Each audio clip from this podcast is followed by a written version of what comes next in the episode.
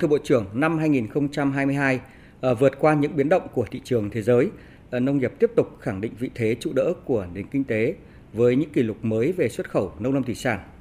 Ờ, Bộ trưởng đánh giá như thế nào về kết quả này ạ? thay đổi một suy nghĩ thay đổi một cuộc đời thay đổi một cách tiếp cận thì chúng ta sẽ thay đổi một cái hành trình kết lại một năm 2022 thì có thể nói là dù rất là nhiều khó khăn, dịch bệnh, đứt gãy cung cầu, chi phí logistics, chi phí nguyên liệu đầu vào ngành nông nghiệp Việt Nam cao. Tuy nhiên à, kết quả tới giờ này, mặc dù chưa thật sự như là kỳ vọng của ngành nông nghiệp, của doanh nghiệp và của người nông dân, nhưng mà cũng là một thành quả rất là đáng tự hào. Tự hào đó nó không phải nằm ở những con số của ngành này, ngành kia. Tự hào một sự đánh giá rất là cao của lãnh đạo đảng, nhà nước, của xã hội về vai trò, vị thế của ngành nông nghiệp.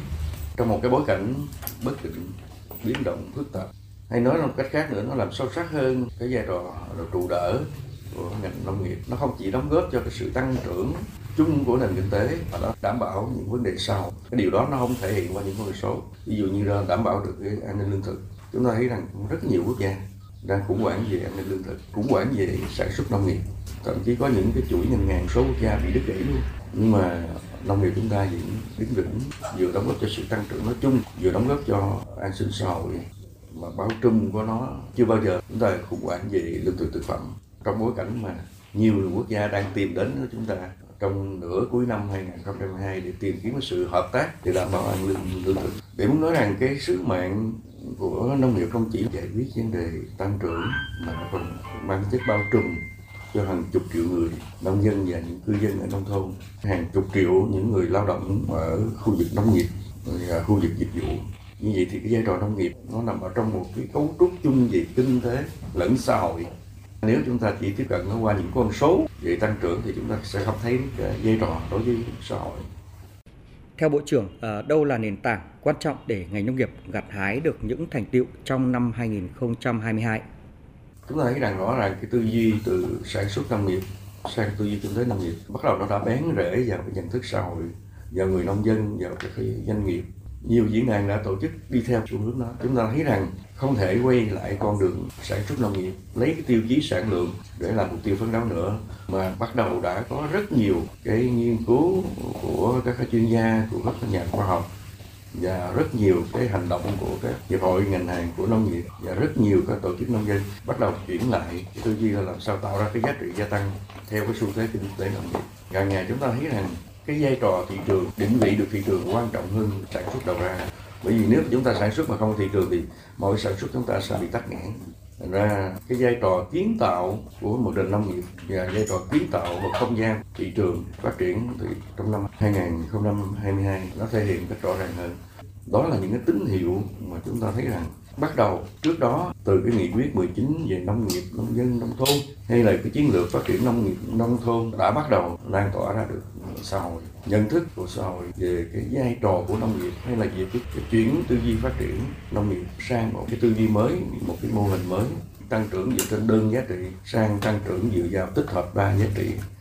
Những mô hình nông nghiệp mới lúa tôm lúa rươi lúa rươi cấy hay là mô hình du lịch nông nghiệp hay là mô hình tạo ra những sản phẩm ô cớp nhân dân tất cả những cái đó nó tạo ra một cái sinh khí mới thay vì chúng ta chỉ đi theo một con đường sản lượng như trước kia đó là một cái giá trị liên kết giữa nhà nước thị trường và xã hội giữa nhà nước với doanh nghiệp nông nghiệp với bà con nông dân với các hợp tác xã đó là những giá trị bao trùm trong năm 2022 Mở cửa thị trường cho hàng loạt nông sản là một trong những điểm sáng của ngành trong năm 2022. À, Bộ trưởng có những chia sẻ gì đối với các địa phương, doanh nghiệp và nông dân để tiếp tục có những thành quả tốt hơn, à, thưa Bộ trưởng? Chúng ta mở cửa rất là nhiều thị trường. Chúng ta mở cửa cho rất là nhiều loại nông sản của chúng ta, tiếp cận các cái thị trường có tính để chúng ta đa dạng hóa thị trường, đa dạng hóa sản phẩm. Quan trọng hơn là chúng ta chứng minh được một điều rằng nông sản chúng ta về mặt chất lượng có thể đảm bảo được đến cả những cái thị trường mà có tính nhất. Tư duy thị trường bắt đầu nó đã bén rễ. Thì nói cách khác hồi xưa là tư duy sản xuất là chúng ta làm ra những cái gì mình có thể làm, còn tư duy thị trường là mình làm gì mà thị trường người ta yêu cầu chuyển từ cái mình bán cái mình có về bán cái thị trường cần. Thông qua những thông tin về những doanh nghiệp về xuất khẩu gạo, chất lượng cao qua thị trường châu Âu hay là thị trường Nhật để minh chứng rằng chúng ta đã thoát câu chuyện tư duy về sản lượng. Chúng ta đi hướng vào chất lượng. Và không chỉ hướng về chất lượng mà chúng ta hướng về từng cái yêu cầu của từng cái đối tượng thị trường khác nhau. Thị trường châu âu nó khác, thị trường nhật bản nó khác, thị trường hoa kỳ nó khác. Thì các doanh nghiệp bắt đầu đã cùng với bộ nông nghiệp phát triển nông thôn và bộ công thương trong thời gian vừa qua cũng liên tục tổ chức ra rất là nhiều diễn đàn để các doanh nghiệp thấy rằng mỗi loại thị trường nó khác nhau. Chúng ta không có mặc đồng phục, chúng ta không có đồng nhất tất cả những cái sản phẩm mà chúng ta tạo ra nhiều phân khúc thị trường kể cả ở nước ngoài mà phân khúc thị trường cho trong nước luôn câu chuyện gạo sang thị trường châu Âu, mặc dù ở giai đoạn này quy mô nó chưa lớn sản lượng nó chưa nhiều, nhưng mà rõ ràng nó là một cái tín hiệu để thấy rằng một khi chúng ta đã thay đổi được thì chúng ta sẽ tạo ra được giá trị dân và cái vai trò nó sẽ dẫn dắt lại cái người trồng lúa để cũng phải đảm bảo được một cái tiêu chuẩn ngay từ lúc của chúng ta chọn giống, ứng dụng những cái quy trình canh tác để mà nó chuẩn hóa từng cái chất lượng nông sản, trong đó có hạt gạo của chúng ta, cho từng loại thị trường. Hay nói cách khác, cô động hơn là doanh nghiệp đã dần dần từ bỏ tư duy buôn chuyến mang chất thương vụ, mà giờ mang chất định hình một thị trường ở tầm lâu dài. Bởi vì khi có tầm lâu dài thì chúng ta mới liên kết với người nông dân một chất chất ổn định lâu dài. Nó khác đi trước kia.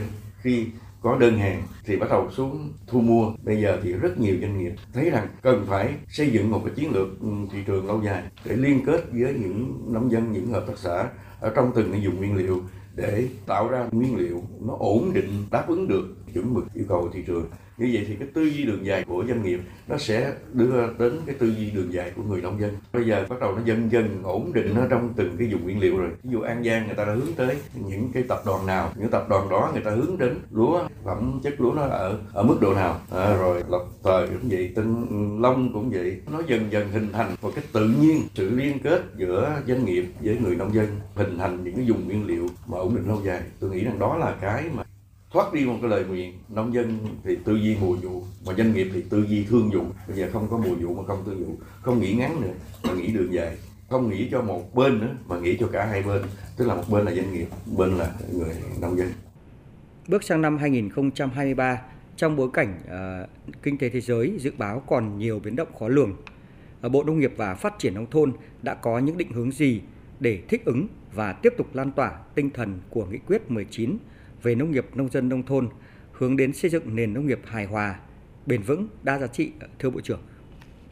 Chúng ta hãy tư duy lúc nào nó cũng sẽ là khó khăn. Theo nhiều chuyên gia quốc tế đã nói rồi năm 2023 có thể nó sẽ còn khó khăn hơn nữa. Cái lạm phát toàn cầu bắt đầu nó sẽ thẩm thấu nó sẽ lan tỏa đến những cái đất nước mà có thể cái độ trễ nó do sức ép lạm phát sức ép lãi suất ngân hàng nhân dân thì chúng ta cũng phải khi mà thế giới nó thay đổi thì chúng ta phải có cái kế hoạch để mà chúng ta chủ động thích ứng những cái quy chuẩn thị trường nó càng ngày nó càng khắt khe hơn nữa. Thí dụ những cái chuẩn mực những thị trường châu Âu hay là thị trường Hoa Kỳ, kể cả thị trường Nhật Bản, bắt đầu người ta truy xuất nguồn gốc rồi.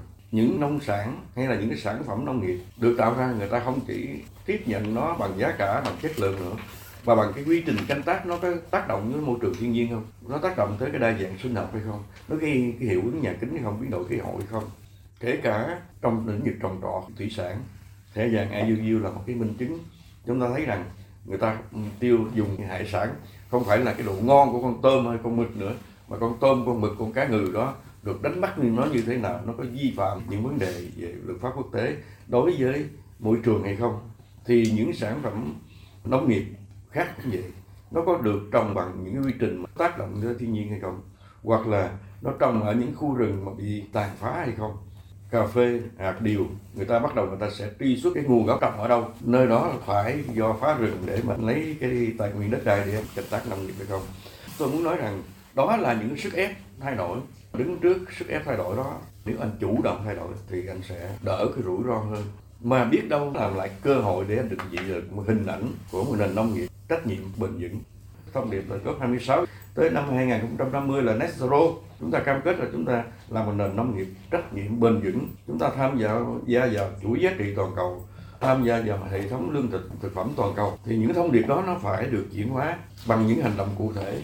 Nó phải được chuyển hóa và kiểm nghiệm bằng cái thực tiễn của người sản xuất, của nông dân và của doanh nghiệp và quan trọng nhất là cái việc làm ở nông thôn. Đó là cái mà năm 2023 là chúng ta đi sâu vào cái kinh tế nông thôn, tạo ra nhiều việc làm ở nông thôn. Muốn gì thì cái hình thái hoạt động của hợp tác xã nó phải khác đi. Một là một sản phẩm ô cốp nó cũng phải khác đi. Rồi du lịch nông nghiệp nông thôn nó phải khác đi.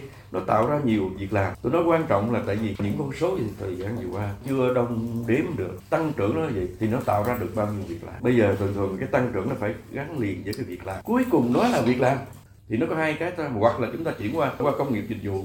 Một phần là chúng ta phải tạo ra nhiều việc làm ở nông thôn bằng cái kinh tế nông thôn.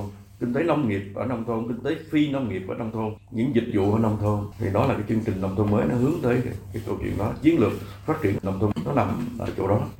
Xin trân trọng cảm ơn Bộ trưởng đã trả lời phỏng vấn của phóng viên Đài tiếng nói Việt Nam.